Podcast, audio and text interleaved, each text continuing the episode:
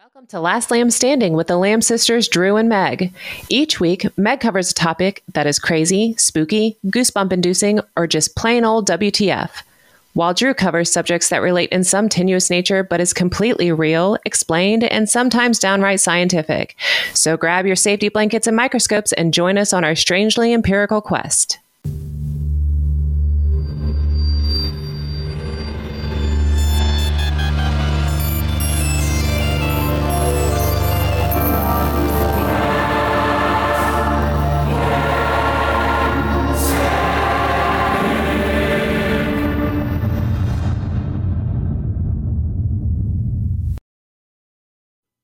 Good afternoon. Afternoon. Good morrow to you. Uh, how are ya? Good. I think. Eh, fine. How are you? I think I'm good. Um, before we start, I wanted to bring up I had been thinking about my segment from last time, the past lives thing. Mhm. This is my theory. What do you think about transgendered people? It possibly they were the opposite gender in a previous life, and that's why they feel like that.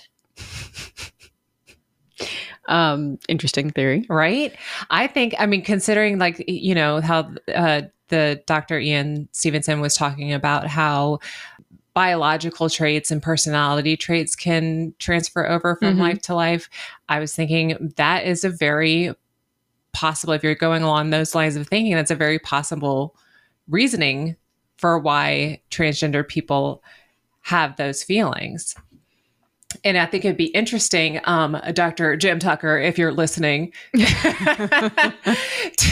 to do a study of, on transgender people and have them do like past life regressions and see see what comes up. I think that'd be a really interesting study to do. Hmm. Hmm. Okay. Strong use of the word possible. Possible. what did I what did I say with possible? it's a very possible explanation. Sure, it is. Just do all you have to do is get the studies, and then that's it. All you Science have backs to it up. is believe in past lives and yeah, It makes and sense. and past life regression and hypnotherapy. You just have to believe in all that. hey, just believe. Okay. Uh, do you want to do your tidbit first, or do you want me to do mine? I can do my tidbit. Okay. Um, so Schweppes, like the um, Ginger ale. ginger ale Mhm. and soda company, partnered with some fashion designers and created a dress with sensors in it so that women could go wear it in the club and they could count how many times men touched them How does it? unconsensually. How does it know if it's a man or a woman touching them? Well, touch. Okay. but usually it's men. But the the idea behind it was, you know, women are constantly saying, you know, them being touched without Right. consent, and men are like, oh, they're just whining, Well, yeah. whatever. Yeah. And so they're like, well, we can prove it. And um, so they went to Brazil, or I don't know if they were, if the designers were in Brazil already. I don't remember, but they're in Brazil, and they created this dress and put it on three different women Uh huh. to go to a party to like go out dancing Uh huh. in Brazil. And they videoed some of it and we'll put a link to the video and stuff. And it's pretty ridiculous watching them. And even the women are like, please stop touching me.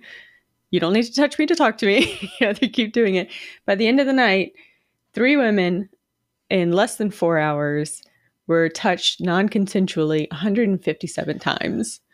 Each or total? It's- so it's about fifty. It says total? three, so I'm guessing total. Um, it didn't Still, specifically like say if that. someone, if I go out in public and someone touches me fifty times, I would want to murder them Right. because I don't want to be touched So that's by strangers. 40 t- over 40 times per hour. And one of the women, the video parts show you some men kept touching her hair, which didn't get counted, but that would drive driven me crazy too. Why? Why are people touching? I mean, I guess you're in a club and You're in a club, like, but that's the problem is that men think yeah, because it's like we can go to a club, we're not going to go start groping on a guy. We're not going to go touch Yeah. guys to talk to them. Like we might still go flirt, but we're not going to be like hands on. Yeah. touch you, touch small of your back, all that kind of you know all that kind Yeah. of stuff.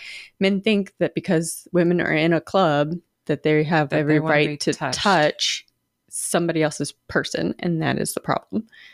Just don't don't touch people. it's okay So to not touch people. But anyway, so yeah, we'll put a link to the video because it's it's um it's interesting. It's also a very interesting sponsor for that, Schweppes. Yeah, of course Oh, it's Brazil, so the women are beautiful. That was it. I'll put a link. Um, It was just interesting to see the That is really interesting. And I like that they are proving it. And it's not it like the there. dress is terribly revealing or But I also feel like Brazilian men are probably more touchy They're probably than your average. than, than others, but still. Uh, okay. Yeah. My tidbit today comes from a book that I haven't talked from in a while called the it was the 40 and times it happened to me volume 1. So it's a little it's a little story about a time slip. In the summer of 1985, I was working for the Kansas Department of Transportation doing traffic studies at the intersections of remote rural highways. I hate that word. Rur- Rural Rural. it was a dull job, but it afforded me some time to read and earn some money for college. One particular hot July afternoon, I found myself doing a traffic study overlooking the Smoky Hill River Valley in west central Kansas. It had been a rather uneventful day. All of a sudden, I heard a very high pitched noise akin to the to electronic feedback. My first reaction was to turn down the car radio, which I did to no avail. The irritating sound seemed to come from the back of the vehicle, so I got out to investigate. As I walked down the road, a movement to my right caught my eye. I turned my head and saw an Indian on a horse coming down the highway embankment. This was not a modern day Native American, but an Indian brave circa 1840. He was naked except for a leather loincloth and a pair of moccasins and was riding bareback without any conventional bridle, just a rope tied around the pony's head. In his right hand was an antique looking rifle, and his left was the rope. The sight took my breath away, and all I could think of was saying, Hi. he ignored me as if I were not there. As he approached the far side of the road, he stopped and intently scanned the river valley below. I turned to see what he was looking at. Down in the valley was a large herd of buffalo strung out for miles. This sight made my head swim because the mighty herds of buffalo had been exterminated in Kansas over a century ago. I caught my breath and turned back to observe the Indian, but he was gone.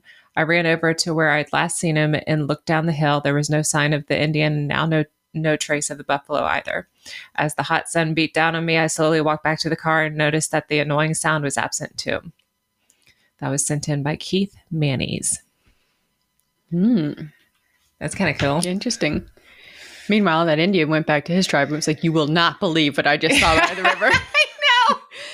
Some human with a metal horse on on these round and wheels. I don't know. Do they have wheels? Yes, they have wheels. Oh my gosh. Yeah. Can you imagine if you were just, you know, minding your own business and you experienced a time slip like that and you just are in a completely di- I feel I would think that I had gone crazy. Mhm. Or I'm like I'm s- asleep, I am unconscious, something has happened to me. But then you find out that none of those cases are what happened and you're just Right. like what? I told you about my time slip. Did we talk to you about this? What? No. I mean, I, I get. I don't know if it's a time slip, a time warp, a time. I don't know. I mean, it's probably not, but it it was like something that was like, wait a minute, what just happened?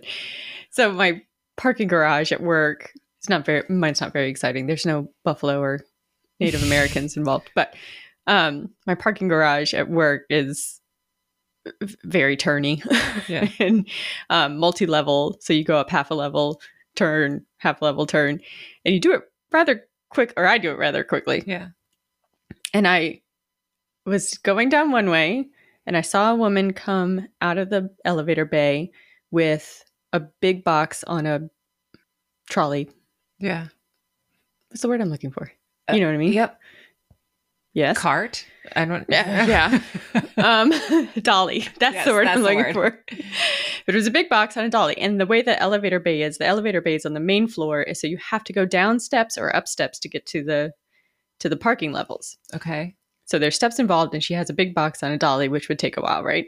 So I see her come out the elevator bay, and I pass her, and she's like looking for her, you know, her car, and I pass her. I go down one ramp, so only down one level, and turn, and then I see the same woman at a car with the box, like loading it into a car. Now, she would have had to go take the take the dolly with the big box. Like if she was on the wrong level, right? Mhm. Like say she wanted to switch levels. In the I mean, I'm talking 15 seconds, 20 seconds that Yeah. I that I make the turn and come back around. She would have had to lug it back upstairs or back downstairs, across over, back up or downstairs on the other side, and then already out the elevator bay and all the way to her car in that 20 seconds that I maybe 20 seconds that I turned to the corner. And it was like weird enough for me to be like, well, wait a minute. What just happened there?" Are you sure it's the same woman? yeah, I'm, I'm pretty sure. I mean, seeing someone with a dolly in a big box in an, an office parking garage is not very common. I'm just Um, thinking, like, what if there was two women bringing the same kind of boxes to two separate to cars? two separate cars. I mean, it. I don't remember her specifically now, but at the time I was like, no, that's the same woman Yeah, with the same box. that is weird, and I feel like you might have told that story before because. And the weird thing is, is that earlier I was thinking about because I remember in response to that story, I told you about a story that I read, I think, in this book Mm. about the woman who saw herself in the opposite elevator. Oh yeah, yeah. yeah. yeah. And it's weird because I was literally thinking about that story earlier. Mhm. oh, strange. Anyway, That is weird. I, yeah. yeah. It was I- enough to like. To, I almost, you. I even almost like slammed on the brakes. I know. I would have been "Oh." like, I need to talk to her. Do you have a doppelganger? Are you a twin? Okay. What are you talking about today? um, I think you gave me the I- subject of bridges. Correct. So you're talking So- about bridges. Bridges. but but I went through a whole process and like there are a ton of cool bridges out there, but Mhm. I was just not Feeling it. feeling any of it. So these bridges are actually Not cool bridges. they're even cooler bridges, but they're not Boring bridges. they're not engi- modern engineering br- bridges, we'll say. Okay. All right. Well, I'm going to talk about haunted bridges. Okay. So these are bridges made out of natural materials Okay. from Indiana Jones. from you know that processes that were started centuries ago. Okay, cool.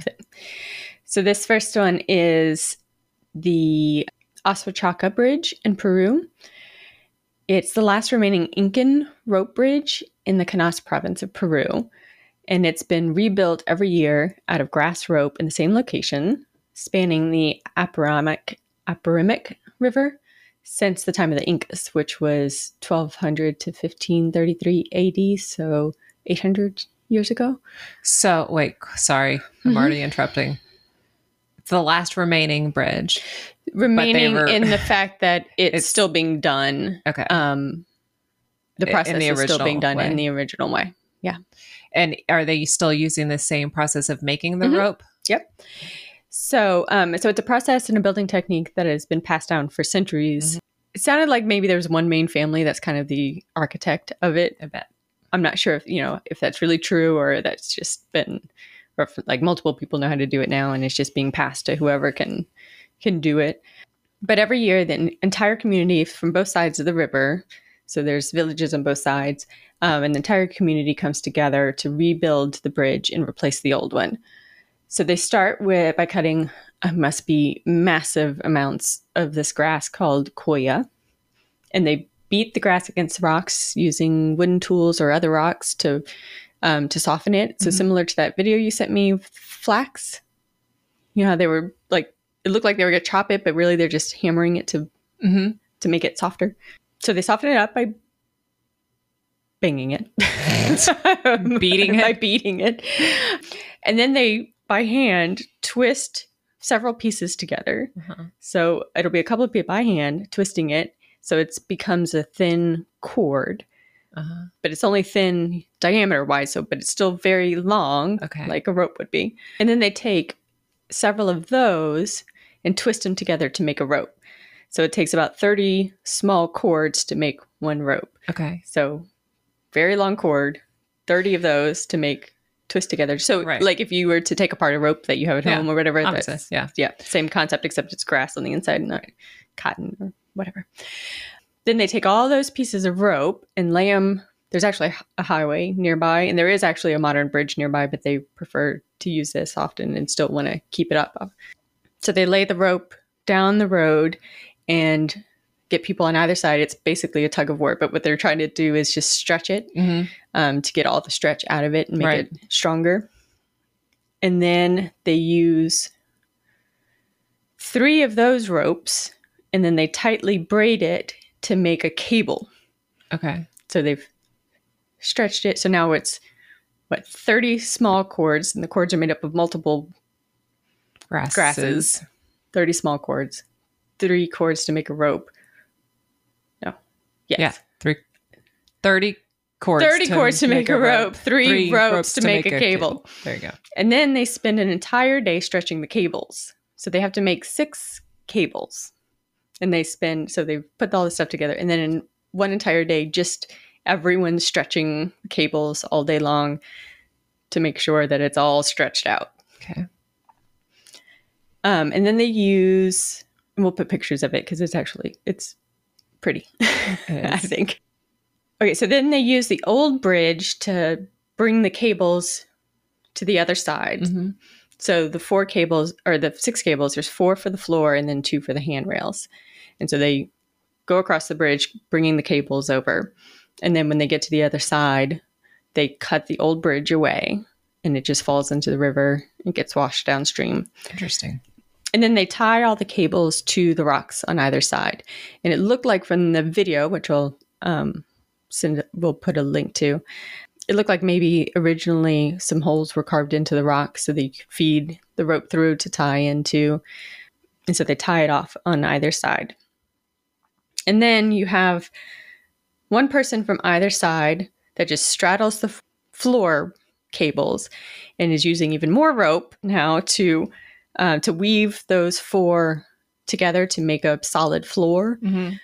So they continually weave and tightly, and then they make their way to the center. Meanwhile, there are It's people. interesting that they don't do that before they bring it across. I think it's the way that they're doing it, and the fact that they want to. You It's- want the you want the you want to be able to tie the cables on either side Before.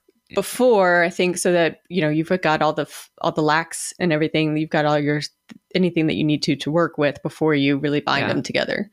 So yeah, there's so they're making their way to the center, and then there's two or three people behind them that are using even more rope to to connect the handrails to the floor. So it creates kind of this braided wall all the way down Yeah. the bridge.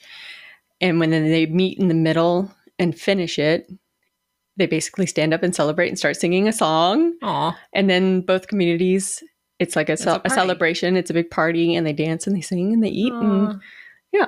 That's lovely. but it's a beautiful. I mean, I, and that's what I'm saying. Um, the amount of grass it must take to make. I wonder the- if that grass is like kind of like a weed or something there that that's like, or do they farm it? They must use it for all kinds of things. I'm sure they do. I'm sure they use it for baskets and all, and all kinds of things. So I wonder if though I think if this they have might a, be it. Oh, like just growing wild everywhere. I think it's just you think it grows wild, or you think they It could be like maybe one family has like the crop of the grass so that they can use it each year. You know what I mean? Um, the picture in what they show in the video made it look like it was more just out in the field, or like out Yeah. in a field, not necessarily a crop. Yeah. But but then again, they do, do use the word harvest, so I don't know. Well, I mean, you can harvest weeds. Yeah. but all this, so they do this, all of this in just three days. Oh wow, how many people were working on it?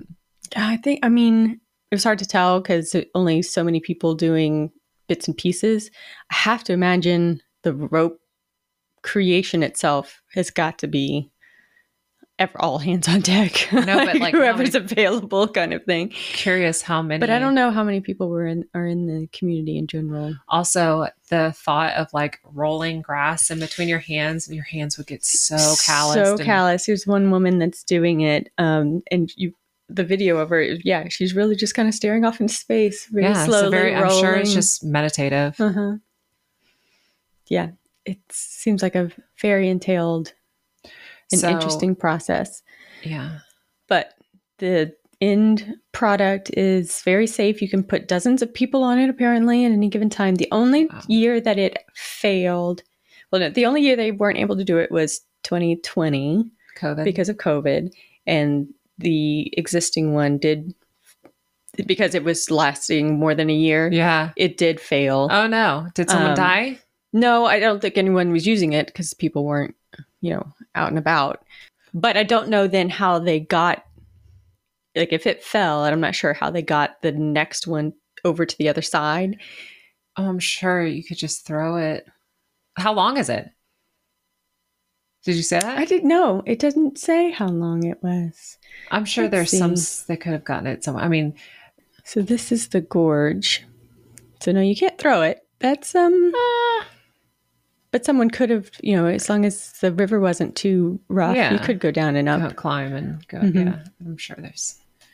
But it's very cool.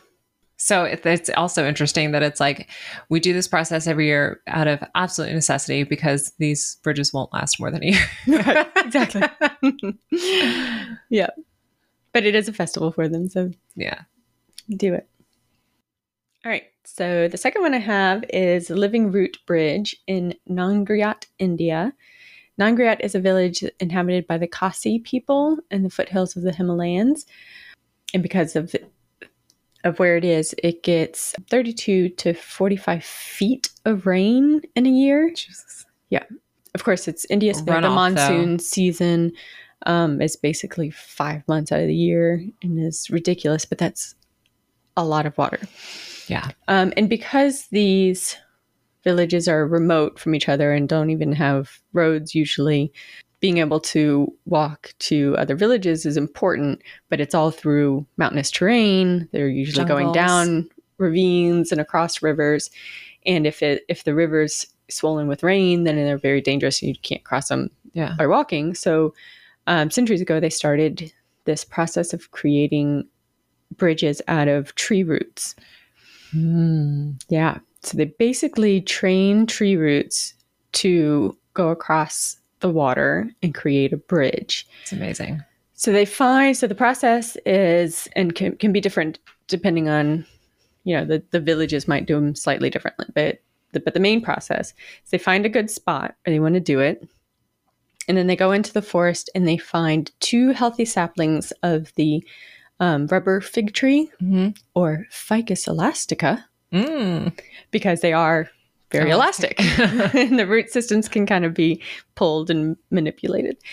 So they replant them on either side of the river where they want to put them, and then they wait for 10 to 15 years. Oh my gosh. Talk about patience. And by this time, the tree starts growing aerial roots. So it's the type Yeah. of tree that and aerial roots are the ones that grow above ground. Yeah.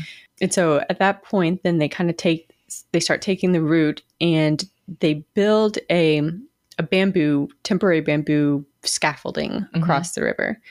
Um, and it can be used for light traffic, like it can be used temporarily for the light traffic, but they use it as the scaffolding to start wrapping the, the roots around and training them to grow across these bamboo scaffolds from either side. And um, and then the more mature it gets, the more aerial roots, the more they weave in. So they kind of weave it into itself, and then eventually the roots meet towards the middle. They start weaving the two tree roots together to the point where they actually become one. They Yes. kind of fuse Yes. together into one tree with so crazy. Yeah.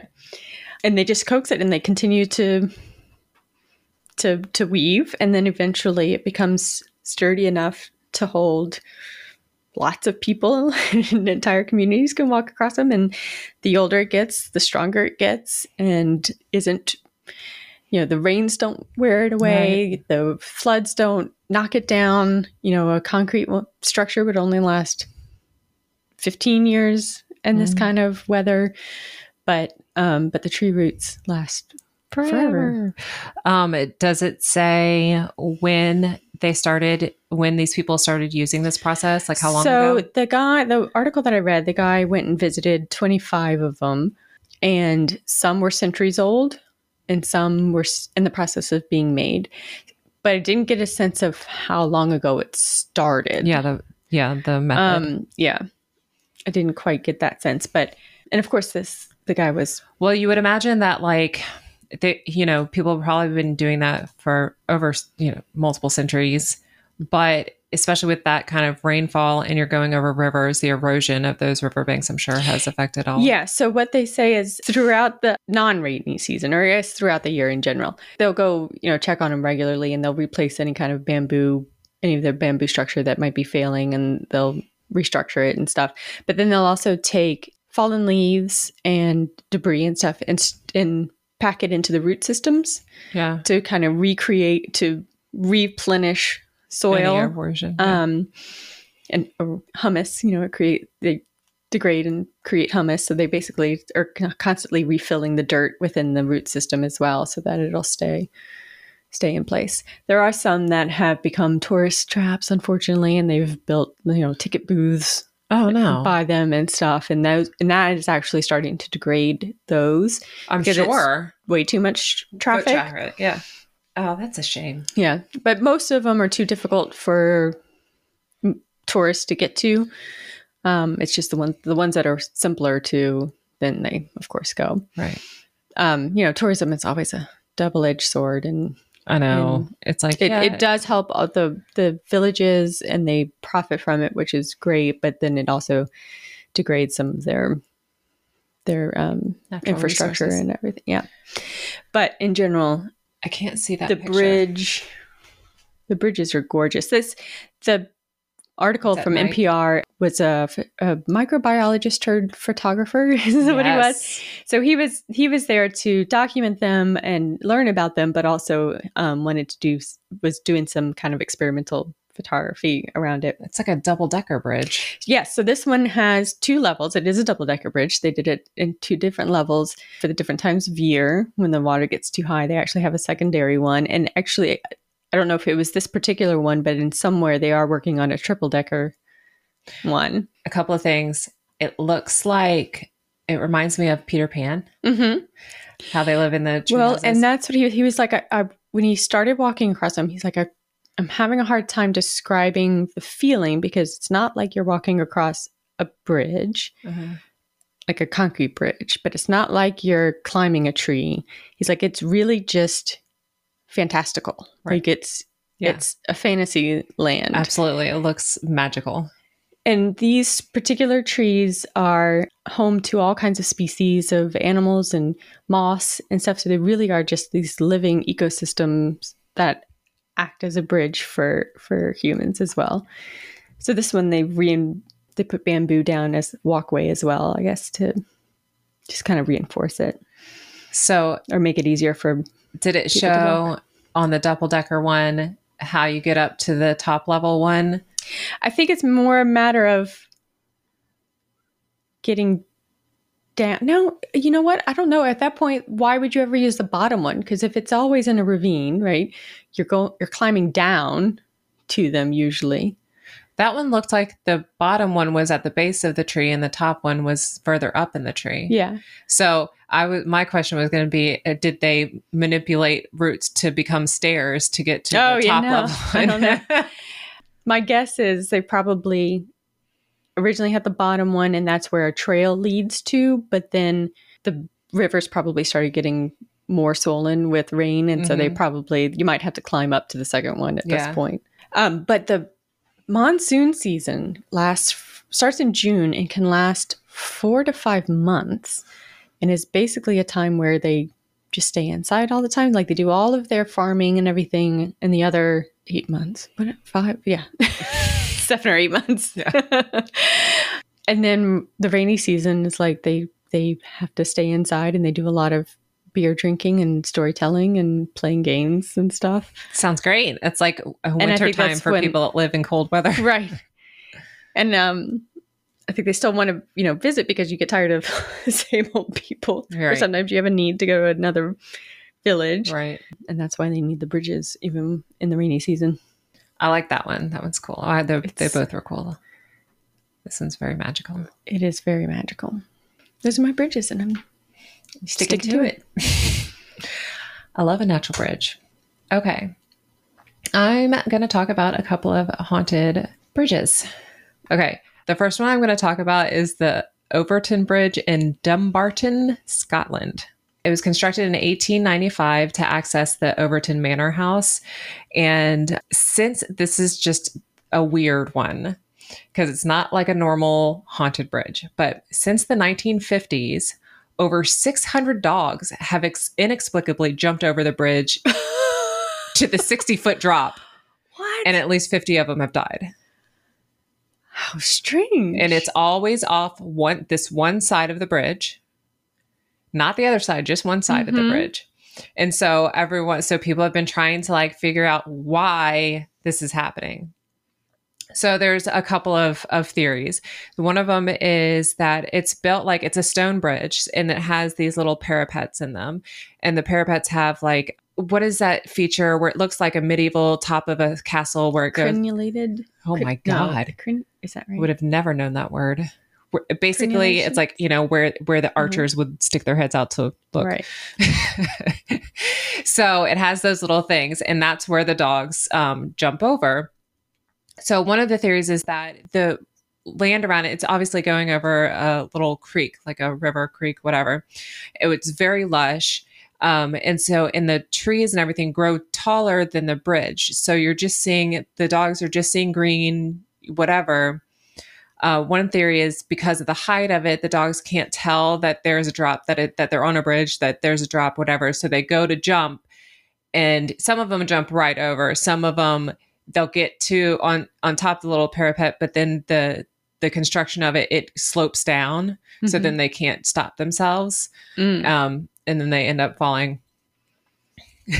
still very weird. So For them bizarre. to even jump up there. Correct. Like why are do- and and every owner will tell you like my dog doesn't doesn't do this on a normal basis. Right. They're not like jumping over things all the time. It's not like their personality or whatever. So one of the theories is that especially in the 1950s, the mink population boomed Okay. in that area. And so the theory is is that there's mink down below and the dogs can smell the mink so then they, they just jump over that they're like, to go chase like it. they just can't They control can't themselves control it. with the with the smell they- of mink in the air. yes. And they did like studies on on dogs smelling different animals. Um, it was like squirrel, something else, and mink. And this uh, one scientist guy who was trying to like prove this what is going on here did this with multiple dogs brought them in and all of the dogs went straight to the mink like they would go pass by the other ones and go straight to the mink because apparently mink have such a strong odor Oh, weird. so it's possible that that's the case, but why why it's just on one side of the bridge makes no sense. Like if they're smelling mink, why would the mink only be breeding in one on one side of the bridge? Well, and if the smell's so strong, wouldn't it waft to the other side? Right. of the bridge? exactly. Or, but it also, it's like, I mean, is the smell so strong that they're willing to like, Just run away for it. yeah, Yeah, that's, That's that makes no sense because it's another thing is is that like dogs, especially hunting dogs, these are the ones that are going to be going after it. They're trained to or instinctually are trained to follow the scent. Right, So they're going to go first thing they're going to try to do is go around the stone structure that's in your way because it's not Right. it's not a it's not a very long bridge at all. It's like I mean it's over a creek, so it's I don't know like 100 feet, you know. Mhm. So like why wouldn't they just like follow the scent down the the embankment, you know, right. instead of just jumping right over? Okay. Anyway, that's one of the theories. So another one is the uh, the White Lady of Overtoun, who was uh, Lady Overtoun and that lived in the house. Her husband died in the early 1900s. No, not, I'm lying. I don't know what exact year, he- but 1920s, I think. And um, that's early 1900s. Sure. And she grieved him and she was really sad or whatever, but she lived for an extra 30 years. And I think she died in the late 40s, something like that. Mhm. So people claim to see a woman in white on the bridge and a woman in white up in the window of the manor house. And so one of the theories is that she's the ghost that's luring these dogs to, to jump over, which makes no sense because they also say how much she was an animal lover. Right. So it's like, why would she be? Unless her dog killed her husband. you know, right? and now all dogs must pay. It's kind of weird though because along that line uh, a lot of the owners will say is weird because their dog would go to like the little parapet area and they would sit and like stare off into space and it looked like they were like looking at something Mhm. bef- and then they would just jump Oh, no, that's even weirder. i know So right it, wasn't like a running jump, like no i mean going after I, it didn't sound like it i mean i don't know as could be i'm sure a combination of both but they specifically were talking about how a lot of them would sit and stare off into space Why is anyone actually walking their dog across this bridge? Right. and it's also like why isn't your dog on a leash on a leash Well, yeah, they're out in the country. That's right. uh yeah but it seems seems like a lot of people walk over this bridge since 600 dogs since have jumped over it you know Jeez. interesting enough the people who own the manor now are two texan pastors that have turned it into like this A dog sanctuary. no it's like a christian center. Oh, and so I was watching this Vice video, and it, the girl who was doing it was really funny because she was, it was, I, I think, obviously a character, but maybe it's not. Maybe that's just how she is. I don't know. But it was like that kind of character where it's like British, super serious, Mhm. you know? and like, even though she's saying outlandish things, she's going to say it in a very serious Yeah. manner, you know? But she was like interviewing uh, the the people, the owners, and the owner was like, I don't believe the white lady of Overtoun theory because he's like, in the 17, 18 years we've lived here, I've never seen her. I've never, we've never had any instances. And um, so the girl asked, so, so you've never had any paranormal uh, activity in the house at all? And he's like, no. And his wife's like, well, not paranormal, but supernatural. She's like, okay, well, what are you referring to? We see angels. And so they bring her into like some of the places where they've seen angels and they bring her into this big room and it's got this huge fresco on the ceiling that has like angels on it. And she's like, is this what you're, the kind of angels that you're seeing? They're like little cherubs. And he's like, no, our angels are like eight, nine feet tall. And she's like, okay, so giant angels. Got it. Okay. Hmm. So there's your another theory. Giant angels are luring dogs to jump. So then she brought in a pet psychic before she met the pet psychic in this like field across the street from the manor house and the pet and the woman was like last night i she's like i've never been here i don't know anything about it whatever but last night i asked my spirits you know what what's going on with this area. And she she had a sketch that she had drawn. She's like this is what i drew. They were telling me it's wind. And she drew like the basic layout of like the house and the field and where like big rocks were and trees or whatever in the field. And she was saying that they were saying is wind coming through this this one area it's creating like a whistling noise?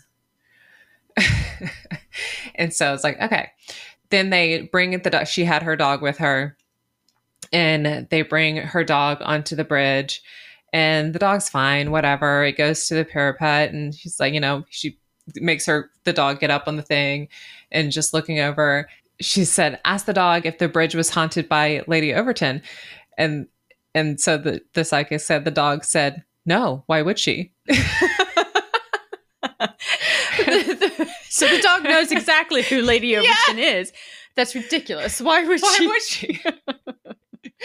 And then she said okay ask the dog if if he can hear if she can hear some like subsonic frequency sounds right now. And the dog said uh we can hear a lot more than humans. And she said well can you hear any whistling? And the dog said no. I can she's like water water is all i hear. That's all she focused on was was the water so straight from the dog's mouth I just thought that was that was a fun one. That's it's interesting. It's like what dogs jumping Yeah, over bridges. no, that's like, it's- weird. It's, bizarre. Okay.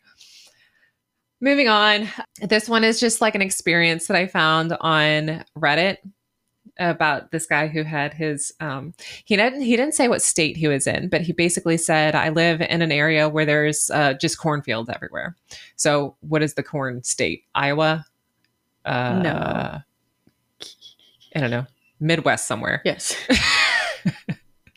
pick a town. Um, and basically, he said that he's a very small town, cornfields everywhere. There's a small um, bridge that's supposedly haunted by a mother killing her newborn child. It's like, I feel like every single haunted bridge is there always a mom that has killed their baby or thrown the baby over or whatever, Hmm. haunting it. And that's why we'll talk about next. We'll talk about crybaby bridges next. But, Okay. um, but this one was interesting because I found it and he, there's actually a video attached. And obviously, I will put the link in the show notes. So basically, he was saying, like, he's like, I'm not a skeptic. I'm not a believer. I'm, you know, whatever. I'll play around with these things. But his friend was was really into it, and his friend got his driver's license. So he's like, all right, let's go, let's go somewhere haunted. So they decided to go to this bridge. And so they pulled into the bridge. It's middle of the night. He turns, his friend turns off the car and takes the keys out. And they had the windows down and they're just sitting there waiting for something to happen. So he's sitting there looking out the window and the car just turns on. And so he turns to his friend to be like, wait, why are we leaving? And his friend was like, I didn't do that.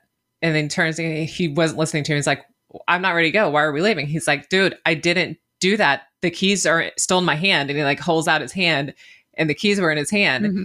And so then they both like freaked out. And he's like, uh, I think we should go. So he, so they drove off and he was freaking out, but his friend was like, okay. His friend turned into, turned around and went back to the bridge. And he's like, what are you doing? He's like, I want to see if it happens again. So he, they go back on the bridge and he takes the keys out or whatever. And it happens again. The car just turns on by itself. What does you mean by turn on? Like turn over or just like the electricity comes back on? That's a good question. I need to look at the because the it shows it in the video, and you can see the all the lights turning on. I can't remember if I if I heard an engine turnover or not, or if it's just the um the electronics. So he's like, okay, I understand that cars can turn on with buttons these days, but it wasn't as this 1994 Chevy truck, so it wasn't that situation going on. So after it turns on, he's like, they're like not as freaked out as much, and so then they were like, okay, well, let's do an experiment and start asking questions. And so the video is them. So then he starts videoing it. Mm. So the video is him. They're like kind of dumb, but you know, whatever. Well, these apparently teenage Teenagers, yes, they're teenage boys. So they're like, wait, what did I say? I don't remember. What? And they're also obviously like kind of freaked out. But then it also sounds like one of them is just like eating chips. but they basically start asking it questions and it's like, okay, turn the engine on or off for yes, and lock or unlock the doors for no. And so they were like asking it like, and then they couldn't like they couldn't remember what they told it to do, and then they couldn't remember like the questions that they had asked. It was just basically, like they were high, Yeah, probably. and the car is like doing normal car things, and they're like, It was ah. definitely it was definitely like call and response kind of situations. You know, I think at first they were like, "Do do you want us to stay here? Turn the car on for yes, lock the doors, and the, the car turns on." And then they asked it other questions, and would you be mad if I I left? And the car turns on or off or whatever. But he was getting frustrated because he's like, I, I, I want to know why they want us to stay here, you know? I can't because you're asking yes or no questions. And then the uh, the driver was like, "Oh, "Let's just get to the bottom of it. Do you want to kill us?" and then the car turns on, which was a yes, and they were like, oh and then he said like apparently after that his truck oh they asked if it was possessing the truck and the answer was yes. And uh, they said should we be worried? And the answer was yes. Are you evil? Yes. But they said after that like every once in a while his truck will still do that even not on the bridge. Yeah. It just sounds like faulty wiring. Yeah. if everything, especially if But- everything was yes, was anything no? but yes yes uh, some some stuff was no so it will let you let's watch this uh video because it does do the turning on and off, but it also does do the locks Mm. when they tell it to. So it's it's a little interesting. Huh, okay. Okay, so now I'm going to talk about crybaby bridges. Anyone out there, look up crybaby bridge in your state because apparently, like every single state has a crybaby bridge, and most of their stories are pretty similar to the point of somebody killed a baby, and you can hear babies crying. Classic urban legend right. stuff. But this one I'm talking about specifically is in Anderson, South Carolina. The bridge itself was constructed in Virginia in 1919. It's like a metal trust trust. Trust. Truss. A metal it's a metal truss. truss Bridge. bridge. Okay, so during the construction of this bridge, there was a worker named Mally Richmond who fell to his death. And it took place 13 days after the birth of his daughter named Maya. And after he died, other workers that were still working on it said that at sunset each day, they would hear a really strange noise. And some of them said it was like, obviously, the skeptics said that it was just settling and creaking of the spans. Mhm. but others said that it sounded like a man crying. And some even said it sounded like a man like crying out the name Maya. So this already haunted bridge was then actually um, installed in Charleston, South Carolina, uh, where it stayed until 1952. But Wait. it's What? I'm sorry. It was built somewhere else? yes. Okay. So it was built in Virginia. Then Okay. it was installed in Charleston, South Oh, Carolina. okay. Okay. And until 1952. But apparently, the whole time that I was in Charleston, it had a, a weird vibe about it. People thought it was haunted. Apparently, dogs wouldn't go anywhere near it, and birds wouldn't land on it. And Dog, the dogs learned their freaking lesson. Not going anywhere near bridges. and then like p- people like joggers wouldn't jog over it so like it was just like a bridge that nobody wanted to use. So then charleston was like well we got to get rid of this bridge. Then it was moved in 1952 it was re it was t- disassembled and moved to anderson uh, south carolina. And in here this is where the story of the baby comes in. The story goes is there there was a local farm girl who uh, gave birth to her first baby on September 30th, 1954. Two days later, her mother was killed in a farming accident. And then two weeks after that, she received news that her young husband had died on the army base that he was training at. So that puts us at like October 15th ish.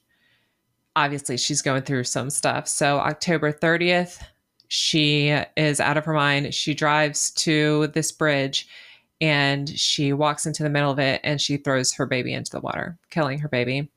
And then a couple weeks later, she was found hanging from the rafters in the in her house.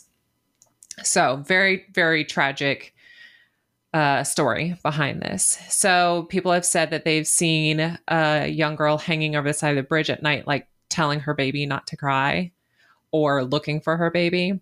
And so they say, like, if you go out there, you're supposed to like go to the middle of the bridge and you like turn off your car and you say something to the effect of like, I have your baby or where's your That's baby horrible. or something like that to like instigate the ghost to come out.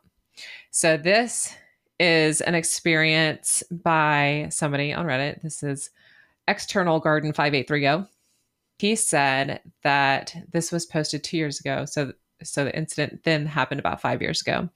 Uh, he and three of his friends from college heard about this bridge, and so they drove out there, and it's actually blocked off now to cars because they built a bridge like right next to it, like a more modern bridge right next to it. So it's still there, but cars don't go over it. They have a fence in front Mhm. of it so that people don't go on it. Well, these dudes just hop the fence and walk out onto the bridge and they're listening for things and they're about you know they're there for about 10 minutes with nothing happening and they're like they're like are we sure we're in the right place and they figured out they were in the right place and um like how that's like, are we sure we're in the right place? i know Not, are we sure ghosts exist? right and we've been here for like, 10 minutes like i mean the ghost something should have supposed to be happened by now. So they had read online about what they were supposed to say. So being stupid, dumb, you know, college boys, they start yelling out things, including obscenities to whatever. And so one of the guys yells, I've got your fucking baby, you stupid bitch. And right after that, they felt like the coldest gust of wind that he said he's ever felt in his life. And they were like, okay, whatever. They were just like, that's a coincidence, cold gust of wind, whatever.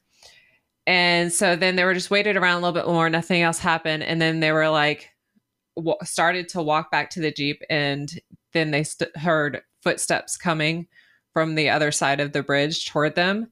And then they were really, really heavy footsteps. And then one of his friends was like, oh shit. And so then they, they started like hurrying. And then the footsteps got faster and faster. And it was just like chasing them mm. down the bridge. So mm-hmm. they're freaking out and they go back and they jump over the fence and they pile into the jeep and apparently it had, they were in a puddle of mud or whatever and they were like get the car going but it's like splattering mud everywhere so they get mud all over the car or whatever and then they get out of there and so he said when he got back home he got out of the jeep and he went around the back because he wanted to see how much mud was on the thing and he said there was a giant handprint in the mud that looked like either a giant handprint or a handprint with claws. And they said that they put their hands next to it and it was like, n- did not fit any of their handprints. It was way big. Whoa. Yeah. Creepy. That's fun. Okay. Do you want to do one more? Sure. Okay. This one is Goatman's Bridge in Denton, uh, Denton County, Texas. So this is north of Dallas Fort Worth. Uh, it was constructed in 1884 to serve as a connection between the towns of Denton and Alton for farmers to carry stuff back and forth. Um, Alton eventually diminished as a town and Denton kind of took over it. Then the bridge was closed to vehicles in 2001.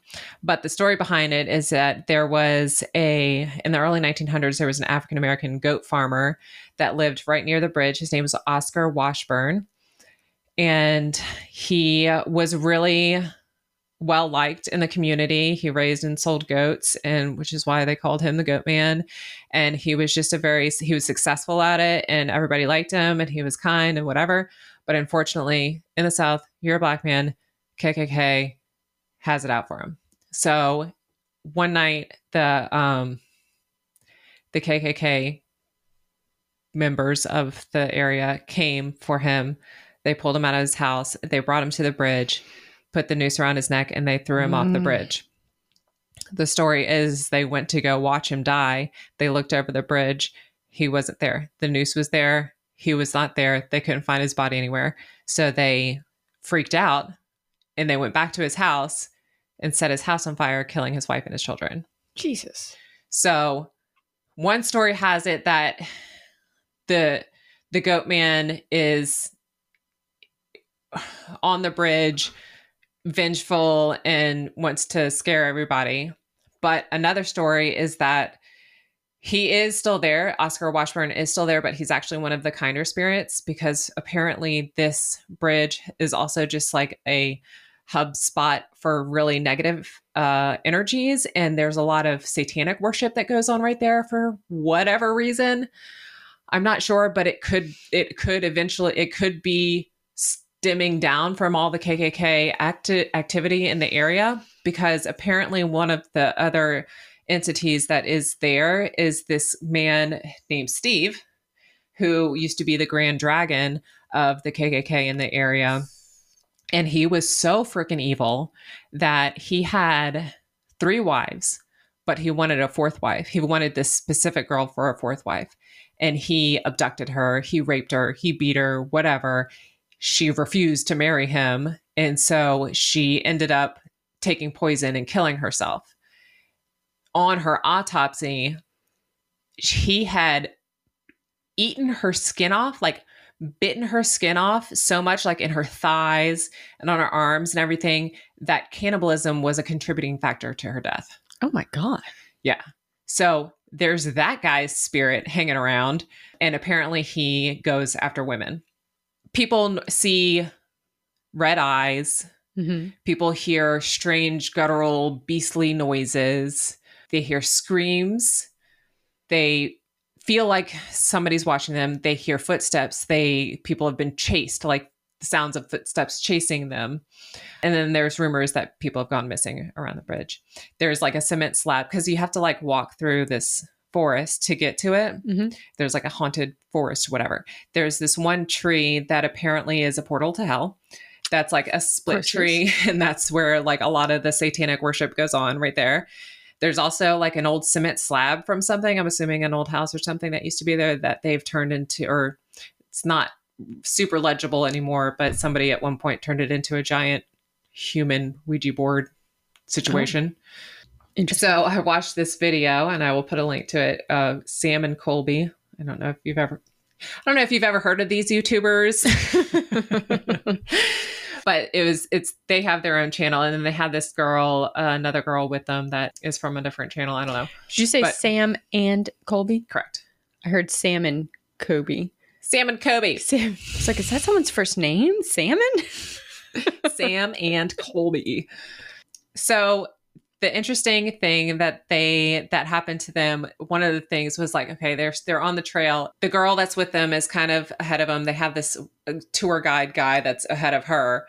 They're in the back filming whatever, and they're like, "Do you hear that? Do you hear that?" And they kept hearing footsteps like off to the side, crunching in the leaves, whatever. And then like she would be like, "Y'all, do y'all hear that?" And like she would hear it footsteps to the side, whatever. And then they get to the so they had met with this woman earlier who told him about the tree and told him about uh, the old grand dragon Steve or whatever. And um, they're like, "Don't." She's like, "Don't touch the tree." She's like, "The I don't let anyone on my tours touch the tree." The last boy who couldn't resist it, it was like a 16 year old boy, got into a really bad car accident on his way home after the tour. They were like, "Okay, don't touch the tree." So the previous night they had done an investigation in a haunted hotel with this other girl named Celina Spookyboo. who is like she's does paranormal stuff but she's also like kind of psychic and she literally woke up that morning just violently vomiting and so she's like this she's she took it as an omen. She's like i'm not going to the thing. She felt obviously very terrible. Like she could she, they said she threw up like 20 times. And so they brought her to the airport so that she could get on a plane and go home. So she was flying home to canada. They're in texas. So they're on this they're on their little trail on the thing and she calls them and they're like oh it's it's celina. Let's you know let's pick up. And they're like hey what's up? And she's like i am freaking out right now um, I had to call you. I just got in my car. I just got off the plane. She's like, I was woken up by the stewardess because I was screaming. She had fallen asleep on the plane, and the stewardess woke her up and was like, You're screaming. She's like, I was having this dream about you guys. You're in the woods. There's something following you. And she's like, and I can just see these two trees making like across the the path, like two trees. She's like, don't go through the trees. Do not go through the trees. Like if you see two trees, don't go through it. They're like, oh my God, we literally just passed like the split tree Mm-hmm. that's considered like the portal of hell, whatever. And she and they had been hearing like the footsteps. Yeah. And so they're like, holy crap. Okay. And she's like, the she- basically she's like, the, the rest of my dream is um, she's like, I see you guys panic. I see flashing lights. And then she said she saw one of them like fall down with like dirt on his face or whatever. So they're like, okay, that freaks them out. They're like, this is totally weird. Thank you for calling, blah, blah, blah, whatever. So they go through lots of things. They they have their all the little machines, all the it's like and things start coming up. So they have the one machine where it's like the one where it has a library of words and then the energy Hmm. pulls up random words. Yeah. So it was pulling up psychic and it was pulling up fire and it was pulling up I don't know, now I can't remember. It was lots of different things that were very relevant to the situation Very. very relevant. they ended the night at the at the split tree and they were doing like an Estes method kind of thing and they were asking questions and one of them and he was all his answers were coming back super relevant to the questions that they were asking and it basically was saying and it sounded like it was the entity of Steve it was basically saying that he was targeting the girl and that he her body was his and that you know so she's like oh my god i'm not getting possessed. Let's end this now. Mm-hmm. so they're like packing up their stuff and they start hearing footsteps all around the things but it's like multiple multiple footsteps and they're like okay. They're like i think there's coyotes back here they're like, we're pretty sure there's coyotes. So then they just start like literally hauling ass. Is and the with, guide still with them? No, the guide had left. But um the they're like hauling ass. And it's funny because when she said her dream and the thing, the girl was like, when she said flashing lights, um, the girl was like, like running with a flashlight. That's like she literally mm-hmm. said that when the when Celina was talking about her dream. And so at the end they're like hauling ass and they're running with their flashlights in their hands and um and it was like the footsteps that were chasing them. Did any of the guys fall? No, the guy did not fall. But they did say, um, she said like red. She's like, I saw red on his face. And when they were filming, and I don't know why this, because it's like the whole time they were filming, it was normal filming. But when they sat down to do their final Estes method thing, the guy who was the subject of the red face in the dream had, they were filming him and it was all red. Well, they may have done that after the fact.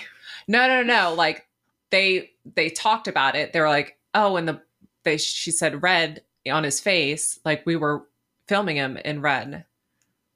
Oh. Like they said it in the thing. So I was like, but you could that was after you already heard her say that. So Right. They could have but I don't think they were that smart to put put that together before.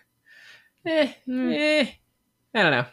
But anyway, that is Goatman's Bridge. Apparently, it's like one oh, and Zak Bagans, you know, Ghost Adventures, they've been there, and one of his team members got like thrown 20 feet by something. Of course, it wasn't caught on camera. So, right. Know. Yeah. But I don't know. I have a hard time watching anything with Zak Bagans in it. he really annoys me. But that's it. Some haunted bridges. I would love to hear if anybody has had any experiences on a haunted bridge or any experiences at all. Please write to us. Last Lamb Standing Podcast at gmail.com. So That's all I got today. Nice. Do you know any haunted bridges? That's what I was trying to think. I feel like I should, but no. Swamp Man. Swamp Man when we were younger. under a bridge yeah. Um when we were younger our dads uh we have our dad has a bunch of brothers. So there's like a bunch of uncles and a bunch of cousins and we were all over at my grandmother's and they took us in a trailer ride. So they hitched up a trailer to the back of a truck and all the cousins got in and they were telling so on the trailer ride one of them was telling the ghost story of the swamp man. And um and how he lived under a bridge in this town and this is a small town in Mississippi. And so he you know, we're about to come over the bridge and then we like go over the bridge and then this this beast comes flying over the edge of the bridge covered in moss and scaring everybody and everybody's screaming and we're like go go go go. He's chasing us and it, yeah. it was just another uncle dressed in moss. Good times. Yeah. I like how we did bridges, but didn't actually talk about structurally structural sound bridges. bridges. Yes, I agree. I also went down the path of like failing bridges, and I was like, eh, I don't want to talk about that many people dying. I know. um, though there are some spectacular bridge fails, but yeah. All right, awesome. Okay, well, thanks for listening, guys. Yeah. Catch you next time. Bye. Bye. If you have anything cool, creepy, or scientific to share with us, you can email us at lastlambstandingpodcast at gmail.com. Please follow us on Instagram at lastlambstandingpodcast. And a special thank you to Adam Frischhertz for our theme song. Thanks for listening.